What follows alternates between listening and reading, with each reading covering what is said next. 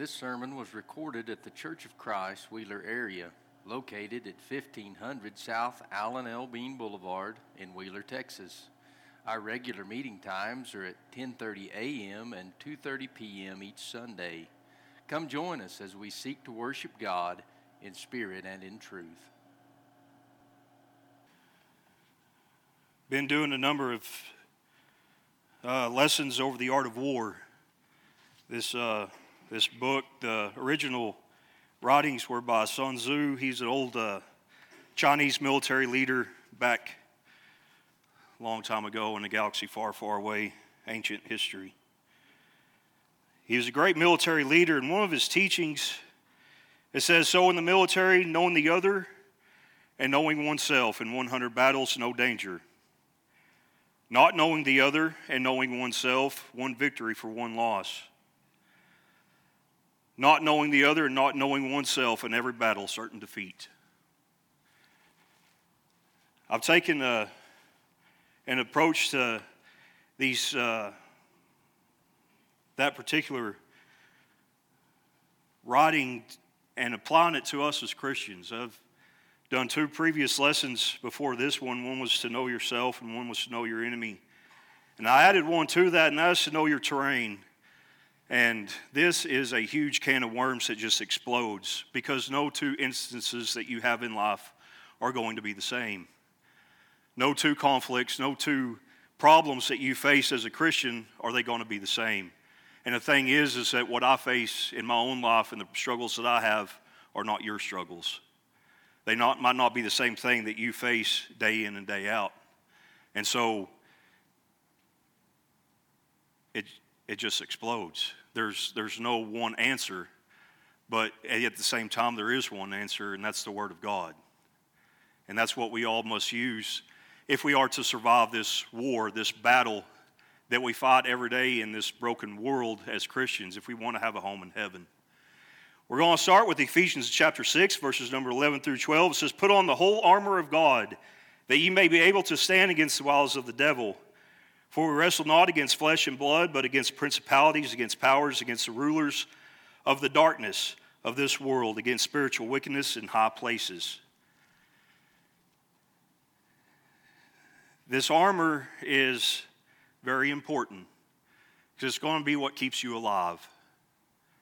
The Word of God is going to be what keeps you alive. Once as you become a Christian and you obey the gospel plan of salvation, you have a fight. And that first fight is to truly and most utterly destroy that old man. That is your first battle. And I will tell you that I don't know for how many years I've been a Christian exactly, but it's still a battle. That old man creeps in whenever I get weak, whenever I get challenged.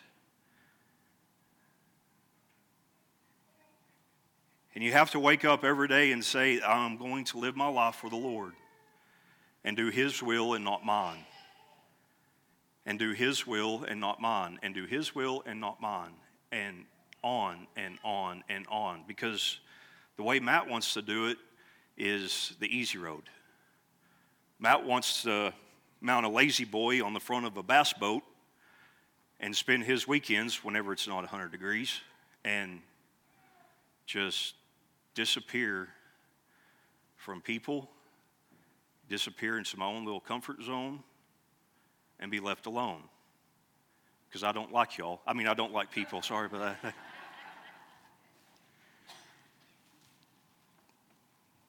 Got to have this armor. The devil's strong.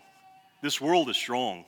I mean, look, look at society today and look what they stand for. Look what the normal American stands for and you're going to face that without armor? Let me ask you, you most of us here have children or had you had children at one time. Uh, at what age you, would you say that your child's okay and you're just going to chunk them out into the world and, hey, you're good to go, brother? You're good to go, son. You're good to go, daughter. There you go. At what age would you just let them go? Whenever they're fully prepared? Whenever you think you have taught them. The world doesn't see that this, that way. They don't they don't prepare their children, their grandchildren for the world. And once as they hit that magical age of whatever it is, go to college, I guess 18, you hit 17, 18, you're ready. You're old enough. You're going to let them face that without any armor? Really? You might as well go ahead and punch their ticket to hell if you're going to do that, if you're not going to prepare them. Putting on that whole armor is not just putting on your armor, but it's also putting on your children's armor and teaching them in the way that they should go. And hopefully, whenever they are old, they will not depart from it. So, we're going to look at the art of war and knowing your terrain and what we must do to prepare for this battle, this battle of life, because I mean, I, I, hate to say it, but there's some of us in here that might not have to fight this battle very long. I mean, are you guaranteed tomorrow? How well have you been fighting? How well have you been fighting to be a soldier of Christ? Or are you just a bystander? 1 John chapter 2, verse number 15 through 17 it says, Love not the world, near the things that are in the world. If any man love the world, the love of the Father is not in him. For all that is in the world, the lust of the flesh and the lust of the eyes and the pride of life, is not of the Father, but is of the world. And the world passes away and the lust thereof. But he who doeth the will of God abideth forever. A lot of distractions out there. There's no room to be distracted, to get complacent. and pull you down. How many brothers and sisters in Christ can you think of, just off the top of your head, real quick, that have obeyed the gospel and have fallen right back into the world?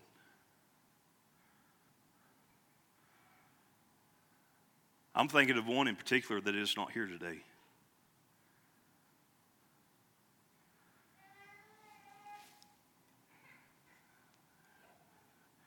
They're not here because the world has given them a bad road to hoe, I guess, is how I've heard it put. That come from an old boy that grew up on a cotton farm. He said, You know, he said, me and my sister went out there to hoe cotton. He said, Every single time I got the one that had every single weed that you can imagine, and my sister had like two weeds, and she'd be back at the house in about 10 minutes. You know, we're all not given a fair shake. We're all given different different problems. But one of the problems that we all have is this world. This world is a problem for Christians. Since the fall of man it has been a problem. Problems that you must overcome as a Christian. You need to stay focused. James 1 8 says, A double minded man is unstable in all his ways. Now, everybody in here, I believe everybody just about has played some kind of sporting event of one kind or another. I've always wanted to take up curling. I saw a guy curl. I think he weighed probably about 350 pounds. I was like, that. If that's the kind of shape I need to be in, that is the sport I want to play. Big old feller on the ice, just curling, you know, uh, throwing a rock down ice. That's my. How well do you can you play a sport if you got something else on your mind? Whenever you got the world just, you know, stuff going on in your life and you're supposed to be focused on this team event or this, you know, single event, how well can you play that game whenever you're distracted? More than likely, you can't. I mean, you can't give it your all because you're not there mentally. The same thing with being a Christian. A double minded man, he's got one foot in Christianity and one foot in the world, and he's trying to trying to ride the fence. Good way to split your anglers. 1 Thessalonians 5, verse 5 through 6 says, Ye are, ye are all, ye are all the children of light and the children of the day. We are not of the night nor of darkness. Therefore, let us not sleep as do others, but let us watch and be sober. 1 Peter 1 Peter 5 8. Be sober, be vigilant, because your adversary, the devil, walketh about like a roaring lion, seeking whom he may devour. You got to have your head on a swivel. And it's not just for yourself. I mean, you take priority, but it's for those that are around about you. That person that's sitting to your right and to your left. Are you being watchful? I had a sergeant back whenever I was uh, many years ago, a lot younger than I am now. He'd wake us up at 4 o'clock in the afternoon, and we'd go eat supper, and then we start getting our gear ready to go out on missions, and we stay out until the sun came up, doing whatever we was asked of us. And it never failed. Every time that I mean, we were tired, wore out, day in and day out. And he he'd wake us up. He'd say, Get up. He said, You can sleep whenever you're dead. You can sleep whenever you're dead. How much time is wasted not doing the will of God in your life? Whenever I get home from work, I like to sit down in my chair where the air conditioner is blowing at 70 something. I still have time to work. There's still time. The sun's going to be up for another three or four hours at least. Are you using your time wisely? Are you staying vigilant?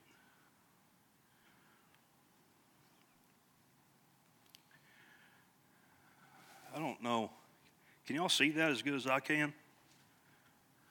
This is a topographical map. The blue is a river or creek, whatever you want to call it, running through the middle of it. You see these dark spots, that's where the elevation just drops off. This is the map that we used in the military for land navigation because uh, you couldn't always rely on technology or satellites to get you where you wanted to go. Something would always break. But I want you to picture this and, and you're going through life. Let's say me and Braun and Travis and Jack as a family are going through life and we're going down this dark valley. Things in our life aren't going good. In a perfect world, I would, we as a family would go to our elders. This is a hot spot.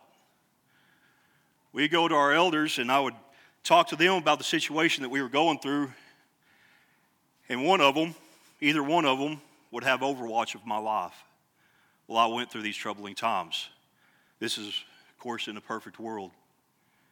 So I'd put him right here on this high spot, and he'd be able to see the path that I needed to travel to get through this dark valley. He'd be my oversight.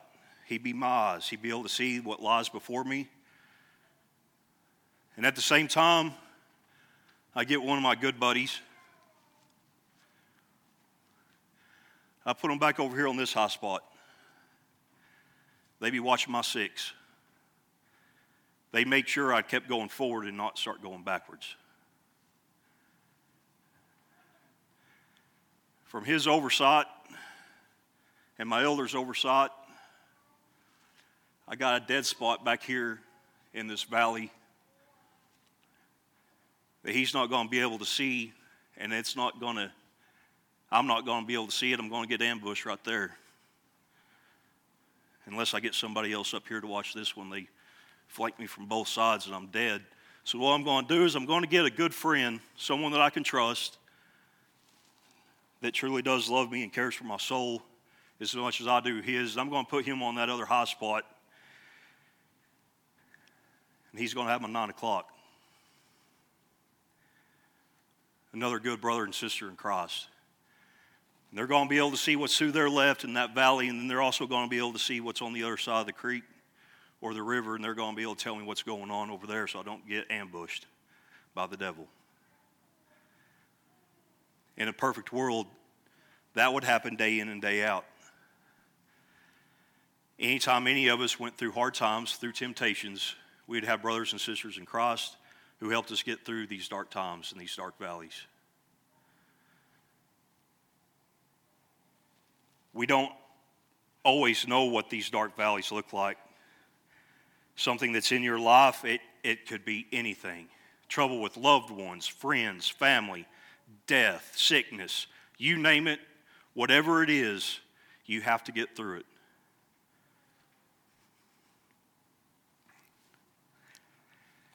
Hebrews 3:13 says, "But exhort one another daily while it's called today, lest any of you any of you be hardened through the deceitfulness of sin."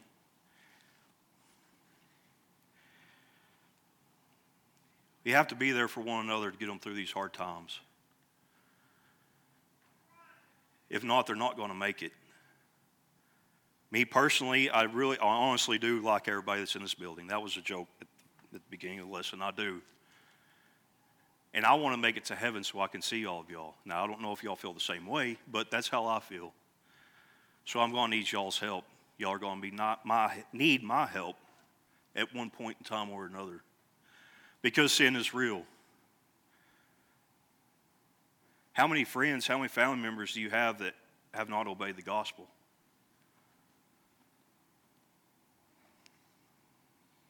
That's another See, another variable you got to throw in there. They're going through that valley right now. Are you helping them? Are you trying your best to get them to heaven? How much time do you have? Grandmom's in her 90s. She, she still got time to work. Jack's 13. He's still got a lot of time to work. How much time do you have? Make the best of it. Make the best of your time.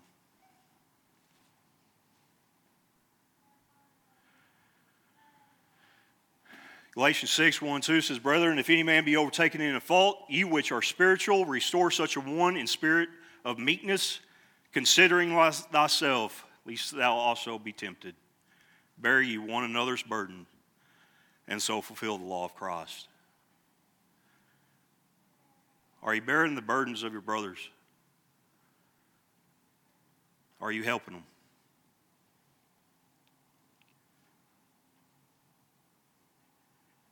Matthew 22, verse number 36 through 39, it says, Master, which is the great commandment in the law? Jesus said unto him, Thou shalt love the Lord thy God with all thy heart, with all thy soul, and with all thy mind. This is the first and great commandment, and the second is like unto it, Thou shalt love thy neighbor as thyself. You love your neighbor enough to get them through that valley. And it's going to take all of us. Like I said, you're going to have a person up here on these high spots on the overwatch. Somebody who's strong in the faith, get them there. Who's watching their six? I mean, yeah, on that top it looks flat, but they can still get to you.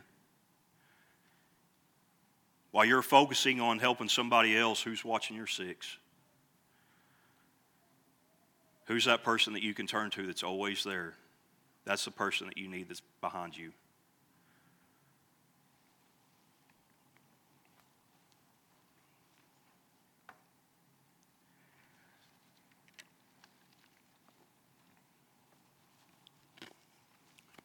Like I said, this it snowballs. Life just it just it just snowballs. It's just one problem right after another, isn't it? It's, it's people that you know that don't have God in their life and they come to you and asking you for help. And you just want to grab them and you want to shake them and you want to punch them and hit them and say, You need Jesus. Right? But we can't do that. It did say with meekness on that last slide, didn't it? Meekness. I think meekness was in. Okay, so that don't hit them. Let's, let's, let's not forcibly baptize them. That has been done in the past not here.